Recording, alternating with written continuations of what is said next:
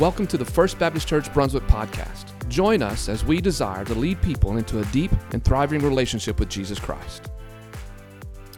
Well, amen, amen. If you have your Bibles with you this morning, and I'm sure uh, that you do, would you please take them out and go to the Old Testament book of Ecclesiastes, Ecclesiastes chapter 5 as we are uh, in this series called Ecclesiastes Life Under the Sun. And so this morning, um, we are going to look at verses 1 through 7 of chapter 5.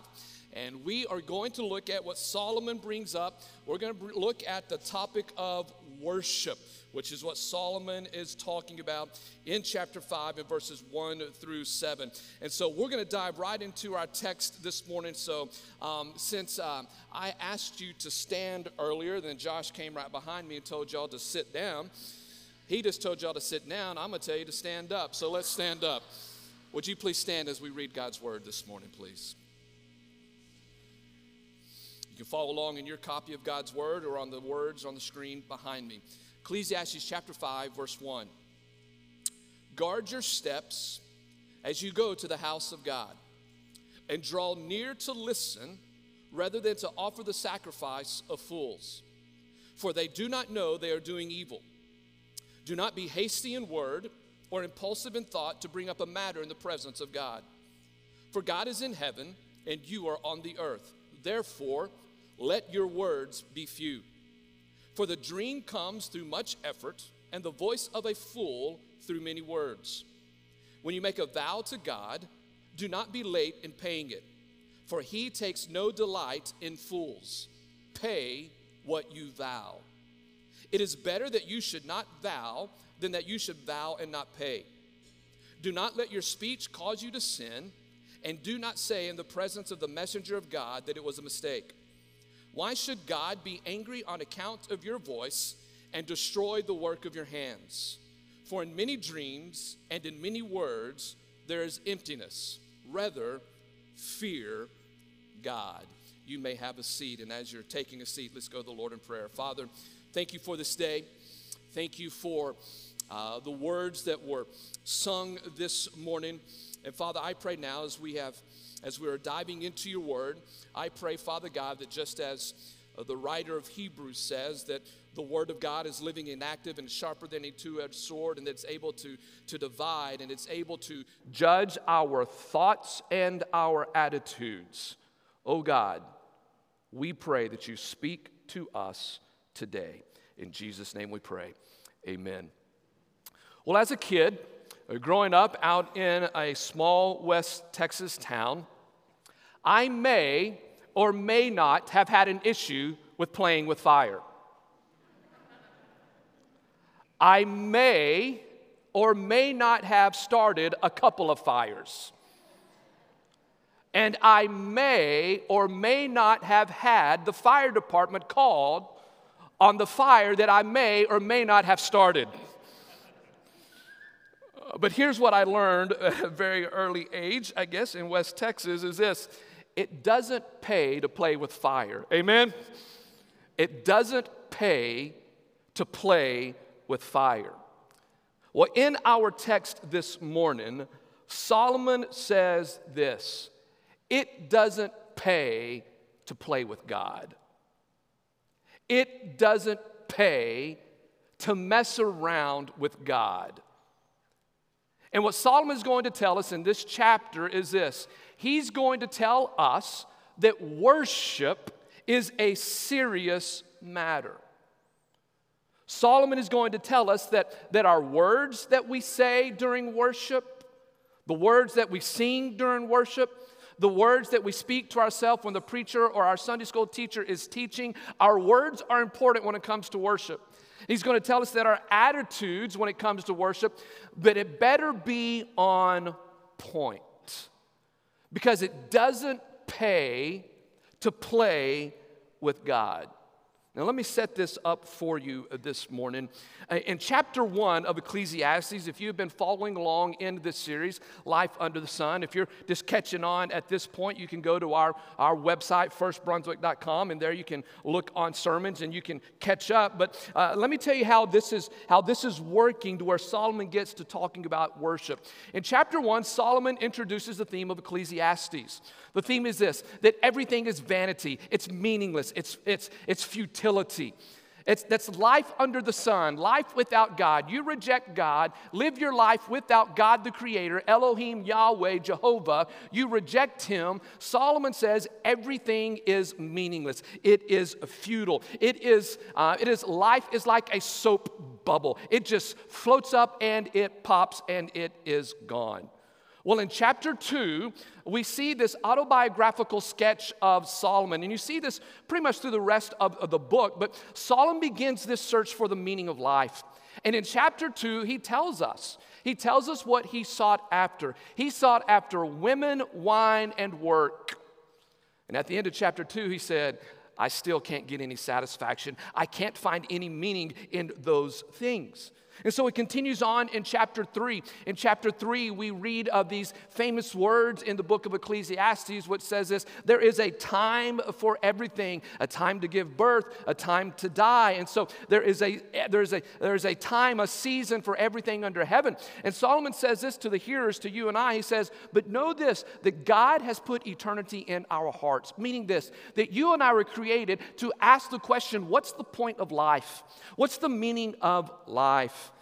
And at the end of chapter three, he comes to one conclusion where Solomon says this You know what? You and I, we just need to enjoy life. It's a gift from God. We need to enjoy what God has given us. Solomon is saying that you were born and raised at a certain time for a specific reason, and God's in control. Therefore, enjoy it. He says, smile more, enjoy it, enjoy good food. That's what he says in chapter 3. But in chapter 4, which we've looked at the past couple of weeks, in chapter 4, Solomon introduces this new idea to us, and it's this idea that the world has gone mad. Would you agree with that? The world has gone mad. And in chapter 4, Solomon gives us three examples of how the world has gone mad. The first example is this the world has gone mad because there's bad politicians in the world. Hmm. Okay. And then he says the world has gone mad because there's oppression all over the world. That people in power, whether that is political power, whether that is financial power, those who have the power have this tendency to oppress those who do not have the power. And Solomon says the world has gone mad. And he says the third reason why the world has gone mad is because of rivalry because of envy. If somebody has something that you don't have, you look at it and you say, What? I've got to have this. And Solomon says, The world has gone mad. And then he comes to chapter 5. And now, for a brief seven verses, Solomon kind of takes a step back from all of the world going mad. He takes a step back and he gives instructions on how you and I are to worship in a world that's gone mad. And he tells the hearers, the assembly, he says, Guys, I want to let you know something. You can still worship in a world that is full of envious people you can still worship. You can still worship God in a world that is full of oppression. And you can still worship God even though there will be bad politicians that run your country. He says you can still worship God. Now, a little note about bad politicians. Next week, the United States House will vote on what is called the Equality Act. The Equality Act is set out to redefine biblical manhood and biblical womanhood. That is going before the floor next week. We have a president in office. We pray for him. We pray God's blessings on him. But he has said that he would sign this into the law. That's bad politics. And we need to pray that that does not happen. But here's the good news we can still worship God. We can still worship God even though things may not go the way we want it to, even though we don't get the news that we want to hear, even though there may be bad politicians, even though there may be oppression. Solomon says to these men, the assembly, you can still worship God. But he gives it a warning. Solomon says, but when you worship God, you better do it the right way. So there is a heaviness to this passage. Are you with me this morning? It's going to get heavier. Thank you, Jesus. Well, let's look at this. Let's, tell, let's look at what Solomon says to us on how we can worship in a world gone mad. I want you to write this down. He gives us three things that we can do. Number one, write this down. First of all, when we enter the place of worship, we need to come ready to listen. Meaning, when you come into a worship service, there needs to be some preparation before you meet God, before you sing the worship songs, before you hear God's word preached. You need to be ready to hear God speak. Now, let me, let me pull back one more time on this. Let's remember the context of whom Solomon is writing to. Solomon is called the Koheleth. That's the preacher, the teacher in chapter 1, verse 1. And he's called an assembly. Well, who is the assembly? The scholars agree that the, that the assembly are men, men who live near the temple who live near the temple, but these men are young men who are trying to make a, a name for themselves and their family. The economy is booming. They're trying to make all the money in the world that they can make, but also they're trying to live the Jewish lifestyle, which is this they've got to be a part of the temple, right? They've got to be a part. That's the Jewish heritage that you come to the temple, you offer your sacrifices. So, so it, it could be painting this picture that these men are trying to live like the world in one way, but the second they go to the temple, they try to do something different. Does that make sense? And so, the very first thing that Solomon says, look with me in verse number one, he says this guard your steps as you go to the house of God. The very first thing that Solomon says to these hearers, to these men, he says to you and I, is this you need to be careful when you go to the temple. You need to be careful. He's saying you need to think about what you are about to do. And Solomon, as this wise old man speaking to these young men, it's as if he's saying, Guys, you need to understand that when you go to the temple, you need to understand that you're just not dropping in for a friendly chat with your neighbors. You're just not coming here to have great conversation or in Baptist life to have a great breakfast casserole. Amen? That's not the reason. That's not the, he says you need to guard your steps. He paints the reminder to these hearers that when you go to the temple, you're going to the house of God. He's saying to these men, guys, remember, you're going to the place where the Almighty Creator stooped down and He wants to meet with you. You got to remember in the Old Testament, where did God meet the people? He met them in the place that's called the temple. That's where He met them. That's where God wanted to meet with all of the people. And so Solomon says, listen, you need to know what you're going to do. You need to know who you're going to see and be a part of. Now, question for you Do you think Solomon knows something about the temple? Absolutely. Why? He built it. He built it. God gave him all the instructions. From Moses on, David, Solomon, he knows all of the instructions about the temple. And he pulls aside these young men. These men are trying to make a name for themselves, trying to make money, but, but trying to live in the world, trying to do it God's way. And Solomon says, Guys, I need to tell you something. You be careful.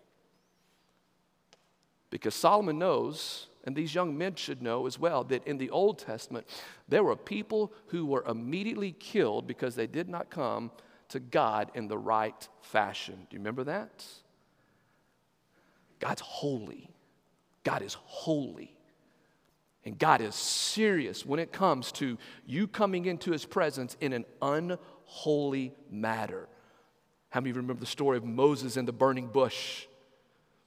When Moses sees this bush burning and he walks over to it and says, Wow, this bush isn't burning. And the next thing you know, the bush begins to talk to him. And the voice, which is God, says, Don't come near. It says, Take off your sandals because you are standing on what? Holy ground. God is holy. God is holy. He is righteous. He is just. And Solomon says this you need to be careful. You need to guard your steps. I don't know about you guys, but uh, again, when I was growing up, either with my parents or, or teachers, whenever, if there was ever a moment where I was getting out of my lane or I was doing something I should not do, my parents or teachers would say something like this Boy, you better watch your step. Anybody know what I'm talking about? What did that mean? You be careful, because if you cross that line, your behind is going to feel it. well, Solomon says, guard your steps. Now, I believe this. I've been in the ministry for 20 plus years. I've served at churches that have contemporary music. I've served at churches that have had traditional music. I've served everything that you can think of. But here's what I know, and it's the same no matter what the music is. And I've seen this. I have seen that one of the church's biggest problem today is this we don't take worship serious enough. We do not take the holiness of this Almighty God who sent His Son to die for us, the holiness of God. We do not take it serious enough. I remember several years ago, um, I had a rare Sunday off. And uh, my wife and I, we went to a different church in the town where we were living at that time. And we went to a, it was a very modern, contemporary church because it's a little bit different than where we were serving. So we kind of, we wanted something just a little bit different that Sunday morning. And I'll never forget when the worship leaders came out onto the stage. I'll never forget this moment. And I've wrestled with this. I really have. The worship leader came out, and the worship leader was wearing a shirt that had the words in big, bold letters King of Pop. Do you know who the name of, who is, who's the king of pop? Michael Jackson. And the shirt had his hat kind of hanging off one of the letters and had the word King of Pop.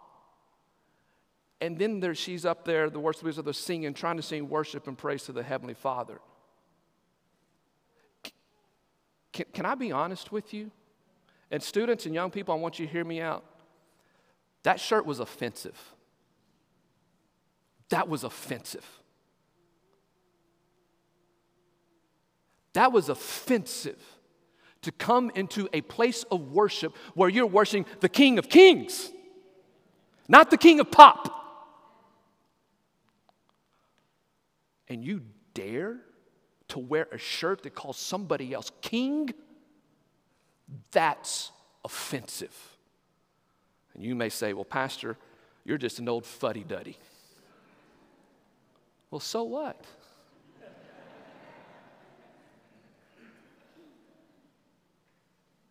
If you call me an old fuddy duddy, I don't know what you'll call Solomon.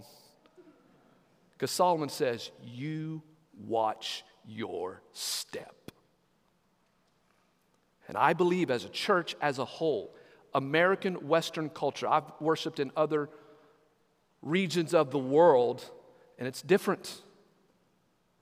We take this way too lightly. Well, if Solomon says we're to guard our steps, then, then how do we do? What do we do? How are we to come into the place of worship? What, what do we do? Well, he actually gives us, in, in verse 1, he actually gives us um, some, some, uh, some imperatives, some instructions on how to worship. He's going to tell us two things. He's going to tell us that when we come into the house of worship, you do two things you listen more and you speak less. Listen more and speak less. Look at the next line in verse number one. After he says, guard your steps, he then says, draw near to listen rather than to offer the sacrifice of fools, for they do not know that they are doing evil. Now, for us to understand this in the New Testament, we need to understand a little bit about Old Testament sacrifices and what really takes place. Scholars say that in the temple, while sacrifices were offered to God, if you brought your sacrifice to God and you would bring it to the priest, here's what would happen silence reigned. You would bring your sacrifice to the priest and you wouldn't say anything. You let the offering do the talking. And so, so silence reigned. And you knew that as you offered this sacrifice, you knew that the divine presence was, was being engaged. And so you didn't say anything. You would offer the sacrifice, and then the priest would speak. The priest would speak, he would read God's law, he would explain what was read, and then he would offer the prayers, and then the people would respond with songs. And then the, then the priest would then offer his blessings upon the people. But when you brought your offering in the Old Testament, it was done with silence because you understood that this was a holy God, that you don't mess around when you get in the presence of God. You do not mess around with Him. I've seen other t shirts that says this Jesus is my homeboy. I think it's funny but it's very, very scary. Are you with me? And then Solomon says this that you, you listen more. You listen more. And, and, he, and he says that the fools, there's a sacrifice of fools in context. If you were to bring your sacrifice to the priest and you began to speak and you began to talk, more and you began to say a lot of things, the Bible called you a fool, and the priest would call you a fool. And he would consider your sacrifice unacceptable. So when Solomon says, draw near to draw near to listen rather than to offer the sacrifice of fools, what he's saying is this you listen more and you speak less. One of the very first instructions that God gave to Israel was this Hear, O Israel, the Lord our God is one. Jesus tells the church over and over and over again He who has ears, let him hear. Paul would write in Romans chapter 10 faith comes by hearing, and hearing from the word of God. James would say, let everyone be quick to listen and slow to speak. And Solomon said, when you come into worship, when you come into the church, when you come into the temple, you come to listen and you listen to his word. Now look at verse number two. Now he's going to tell you, don't speak. Look at verse number two. He says, Do not be hasty in word or impulsive in thought to bring up a matter in the presence of God. For God is in heaven and you are on the earth. Therefore, let your words be few. Now here's a question for you Why is Solomon instructing us to be cautious in our speaking before God? Why is he doing that? He says, Well, God's in heaven and you're on the earth. And you think about that and go, Well, duh, yeah, of course, God is up there and we're here, but, but what Solomon's saying is it's about perspective. When he's saying that God is in heaven, what that means is this is that God is the infinite. He is able to hear the inaudible. That'll make you quiver in your chair, won't it? God's able to hear the inaudible. He is able to see the invisible. Therefore, since God is, is omnipotent, He's omnipresent, He is everywhere, He knows all things, Solomon says, then you need to be careful what you're going to say because you know why? God hears. God hears. He hears your very thoughts right now. He hears my very thoughts right now. Like, I wish that person on the third row would wake up. You know, there's one of those thoughts. I'm joking. I don't know who you're on the third row. Let me see. One, two, three. One, two, three. I'm just teasing. But he hears these things. And Solomon wants us to understand that when it comes to worship, a proper attitude of worship is this is that God, I want you to hear me when I say this. God is not our buddy next door. Does that make sense? He's not our buddy next door. He's not the big man upstairs. He's infinite. He's eternal. He's unchangeable. He's full of wisdom. He's full of power. He's full of holiness. He's full of justice. He's full of goodness. He's full of truth. Now, Pastor, are you saying that he's not our friend? No, I'm not saying that at all. As a matter of fact, God called Moses his friend. And Jesus actually said, you're, you're my friend. So, yes, there is a friend aspect of it. And yes, He is our caring Father, but He's just not a lovey dovey Father who says, Go and do whatever you want to do just because I love you. Are you with me? Yes, He loves you. Yes, He's your Father. Yes, He's your friend, but He is holy. And He cannot be in the presence of sin. And he asks you, as his son and his daughter, to be separated from the sin of this world. And here's what Solomon says Men, you be careful. You don't play with God. When you come to worship, you come because it's serious. Here's number two, write this down. When we come to worship, we must keep the promises that we make to God. When we come to worship, we must keep the, prom- the promises or the commandments we make to God. Look at verse number four. Look at verse number four. When you make a vow to God, do not be late in paying it, for he takes no delight in fools. Pay what you vow. That Hebrew word for vow is nader, and it literally means a promise. If you make a promise, what do you need to do? You need to keep it. You need to keep it. Verse 5, it's better that you should not vow than that you should vow and not pay. Verse 6, don't let your speech cause you to sin, and don't say in the presence of the messenger God that it was a mistake. What he's saying is this when you make a promise, you keep it. And don't come back later and go to the priest and say, Oh, I was just joking. I really didn't mean that. He says, No, no, no, no, no. You make a promise, you keep it because God hears you and He holds you to that promise. How many of you remember the saying, Cross my heart? Very good. One of the things we learn as children, right? Cross my heart, hope to die. And a child knows, a student knows when you say that, that's a big deal, right? Cross my heart, hope to die, or stick a needle in my eye. It's a big deal, right? It means I'm going to keep the promise. I, I heard this one uh, prepared for this message. I hadn't heard this before, but it's really good. It said, cross, cross, my, cross your heart, hope to die, hope the cat will spit in your eye.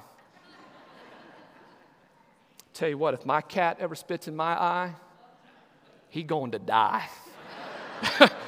he going to die.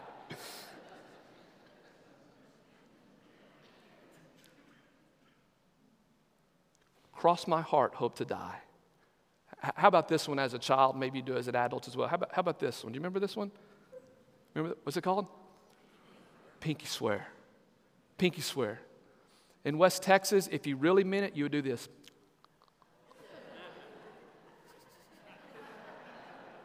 Is that a West Texas thing? Yes, all right, that's good. A pinky swear. What does that mean? And I'm going to keep my promise. I'm going to keep my promise.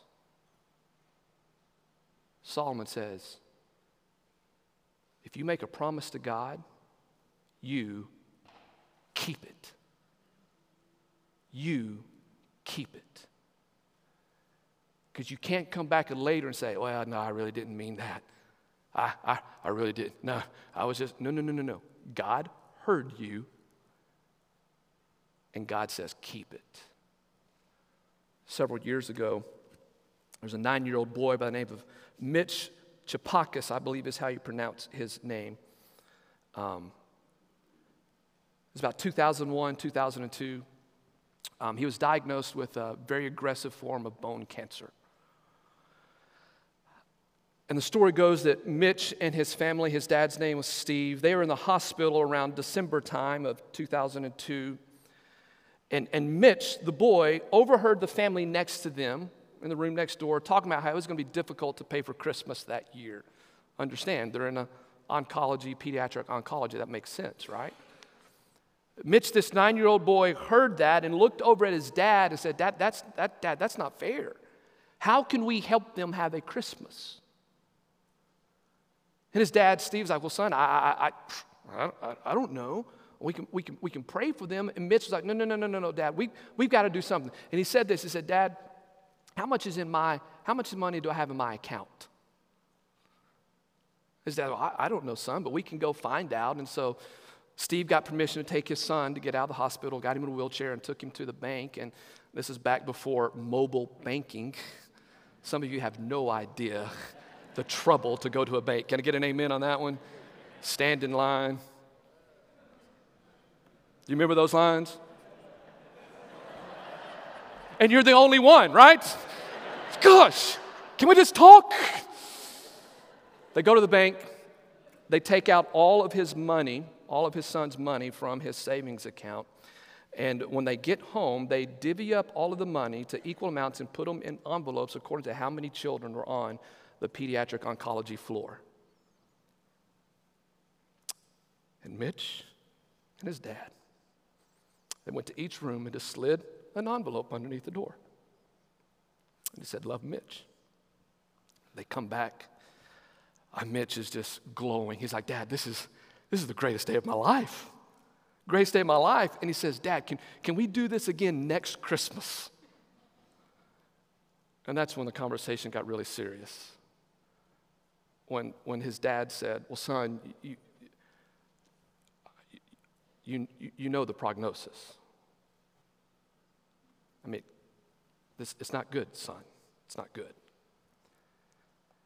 And his son said, Dad, I, I, get that, Dad, but can we, can we, can we do that?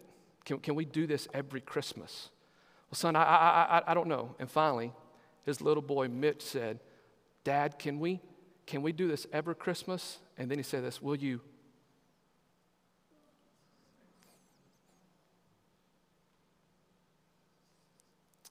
His dad went,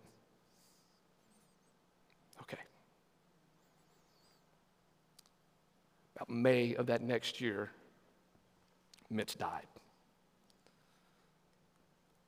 But out of that, out of that and his death and that moment and that pinky swear, Steve, the dad, kept the promise and created the Pinky Swear Foundation. To help families in the pediatric oncology area to make sure that they have the financial resources to have great Christmases.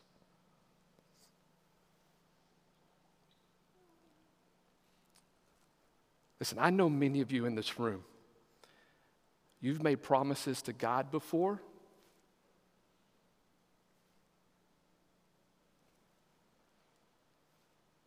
Keep it. Pastor, what promises you talking about? The promises, how about this? How about marriage? Male, female. Stand face to face and you say the words, till death do us part. That's a vow that you make before the preacher, the pastor, that you make between, between your spouse, husband to the wife, wife to the husband. It's a vow you make to the congregation that's out there, and it's a vow to God. Keep it. For those of you who have gone through parent child dedications, when you come before the congregation, you make a vow, a promise to raise your son or your daughter in the ways of the Lord and to use, excuse me, to use the resources of this church to help you do that. It's a it's a vow. Some of you in this congregation or at other churches, men, you've been called out from the church to be deacons. The church has recognized this, and you stand before the church, you stand before the body, and you stand before God, and you say, I will faithfully do my duty. Keep it. For those of you who've been baptized, when you stand in the baptism waters and you stand up there and you say, Jesus Christ is my Lord and Savior, that's a vow. That's a vow that you make. When you told Jesus, I bow my knee to you and I will do it your way, I surrender the rights to myself, that's a vow. That's a promise. Keep it. So when you come to church, when you come to church and you come to worship and you come to listen to God's word and you come to hear what He has to say, and you make a promise, you keep the promise. And you know, one of the great things about the local church, that's why I'm a big believer in the local church. You know why God has this body? It's because we're to hold each other accountable to those promises that we have made. We need each other. That's why we need community. That's why we need small groups to say, you know what, hey, my marriage is struggling. We're struggling here. That's why you have other men, other women around you say, you know what, you can do it. You made a promise. Keep it. We're going to walk with you. Or if you may be struggling with Christ, man, I don't understand everything that Jesus said. I don't, I don't get it. This world's going crazy. I'm going mad. I'm losing it. That's why you have body of believers around say, you know, you made a promise. Hold on. He's faithful. He will see you through. So when we come to church, Solomon says if you make vows and you don't keep them, you are like a fool. Well, that ought to make you feel good. So when we come to worship, we come ready to listen, we come to keep the promises. And third, here's what we do we come because we want to come and worship in awe of who God is meaning this it ain't about you. Look at your neighbor and say, ain't about you either. Look at your other neighbor and say, you too. It ain't about you. Perfect English. When you come to church, Solomon says in verse number seven, Psalm says, when you come, when you come to the temple, in the context of Ecclesiastes 5. Now, by the way, we know, uh, let me just step back here. We know that the temple in the Old Testament and the church in the New Testament is not the same. We understand that correctly? Correct? We understand that. But when we come together as worship, we're coming together as a body of believers. We come here for one reason, one reason only that's to worship the Almighty God. That's our focus. Warren Wiersbe said this that the number one priority of the church is worship. That's the number one priority, is that we come to worship. When we walk up the steps, we lay things aside and we worship the King of Kings and the Lord of Lords. Look at verse 7. For in many dreams and in many words, there is, what's that word? Emptiness. We can talk a big game, but it's emptiness. Rather, Solomon says, rather fear God. Fear God. This is the reason why we come to church. We come to church because we want to gather together with other believers who have made the same commitment that we have to follow Jesus with all of our heart because he's delivered us from our sins. He has set us on the path to become more and more like him. We know we're going to see him when he returns. We know we're going to go to uh, heaven and eternity. But in the here and now, he's called us together to worship him with every single ounce of our body because that's our priority. We were created to worship him. I, I, believe this with all of my heart. I believe that really, as humans, you don't have to be taught how to worship. You ever been to a college football game? They're lots of fun, right? That's a form of worship. We don't have to be taught how to worship, we have to be taught on who to worship. And that worship belongs to Jesus Christ and Christ alone. So when we come here, it's all about Jesus. It's all about Him. It's not about how comfortable these chairs are or I wish we had the pews. It's not about that. Those are preferences, and I get that. I totally understand that. I get preferences, but it's not about our preferences. It's, it's not about styles. It's, it's, not about, it's not about whose idea is better. It's not about, it's, it's just not about you. See, when you follow Christ, it's a call to surrender and it's a call to denying of yourself. It's picking up the cross and following Him daily. How many of y'all remember the name Joni Eareckson Tada? How many of y'all know that name?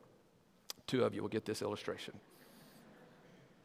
Great speaker, great author, uh, but it all comes out of a tragedy. When she was very young, she had a tragedy, had an accident that left her a quadriplegic.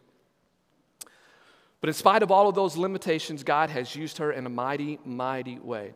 About 40 years ago, when she married her husband, Ken, she tells this story, and I think it's great, and we're going to close with this. For her wedding, she had planned to ride down the center aisle in her motorized wheelchair. She's going to have her white dress on, have the flowers, and it was going to be great. Well, just about before the doors open, she realizes that she has run over her white dress with her motorized wheelchair and has left a huge grease spot on her wheelchair. Um, excuse me, on her, on her dress. That's weird. And as she looks down at the spot on her dress, she drops her flowers in between her leg and the wheelchair.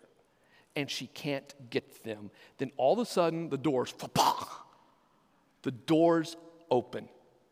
And she's, you know, right, like, ah, this isn't perfect. This isn't work. This isn't, uh, all this stuff is going on. I can't, I can't get it. I don't understand it. And she was filled, uh, obviously, with disappointment. But then the doors open, and then she said this. And then I looked down the aisle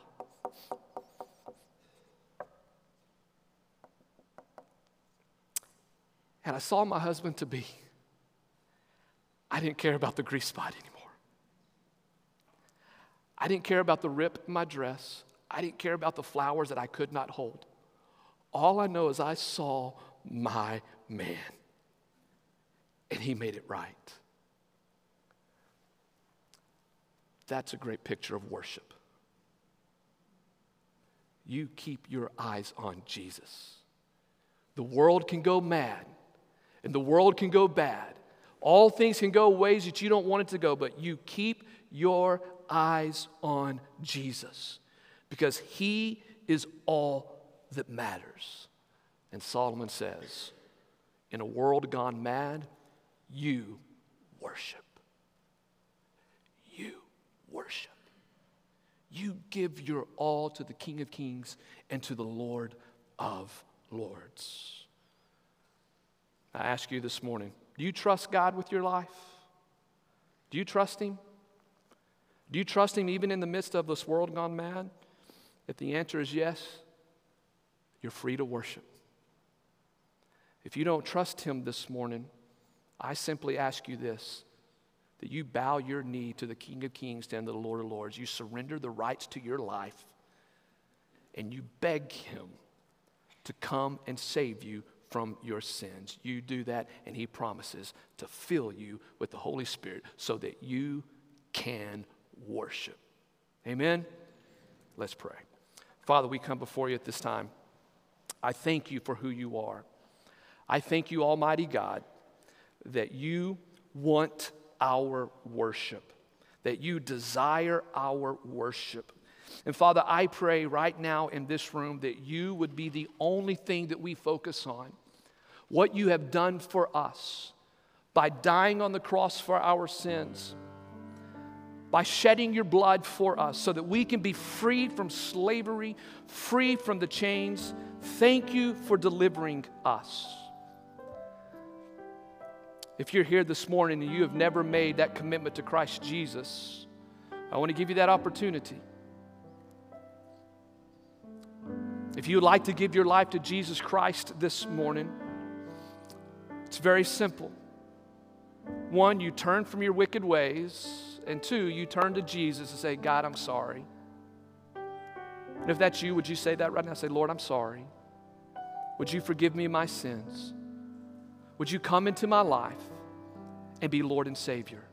I give you my all. The Bible says if you did that prayer, said that prayer, that the Holy Spirit has immediately filled you and the angels in heaven rejoice. And then now God says, worship. Father, I pray this morning that you would be pleased with our worship. In Jesus' name we pray. Amen.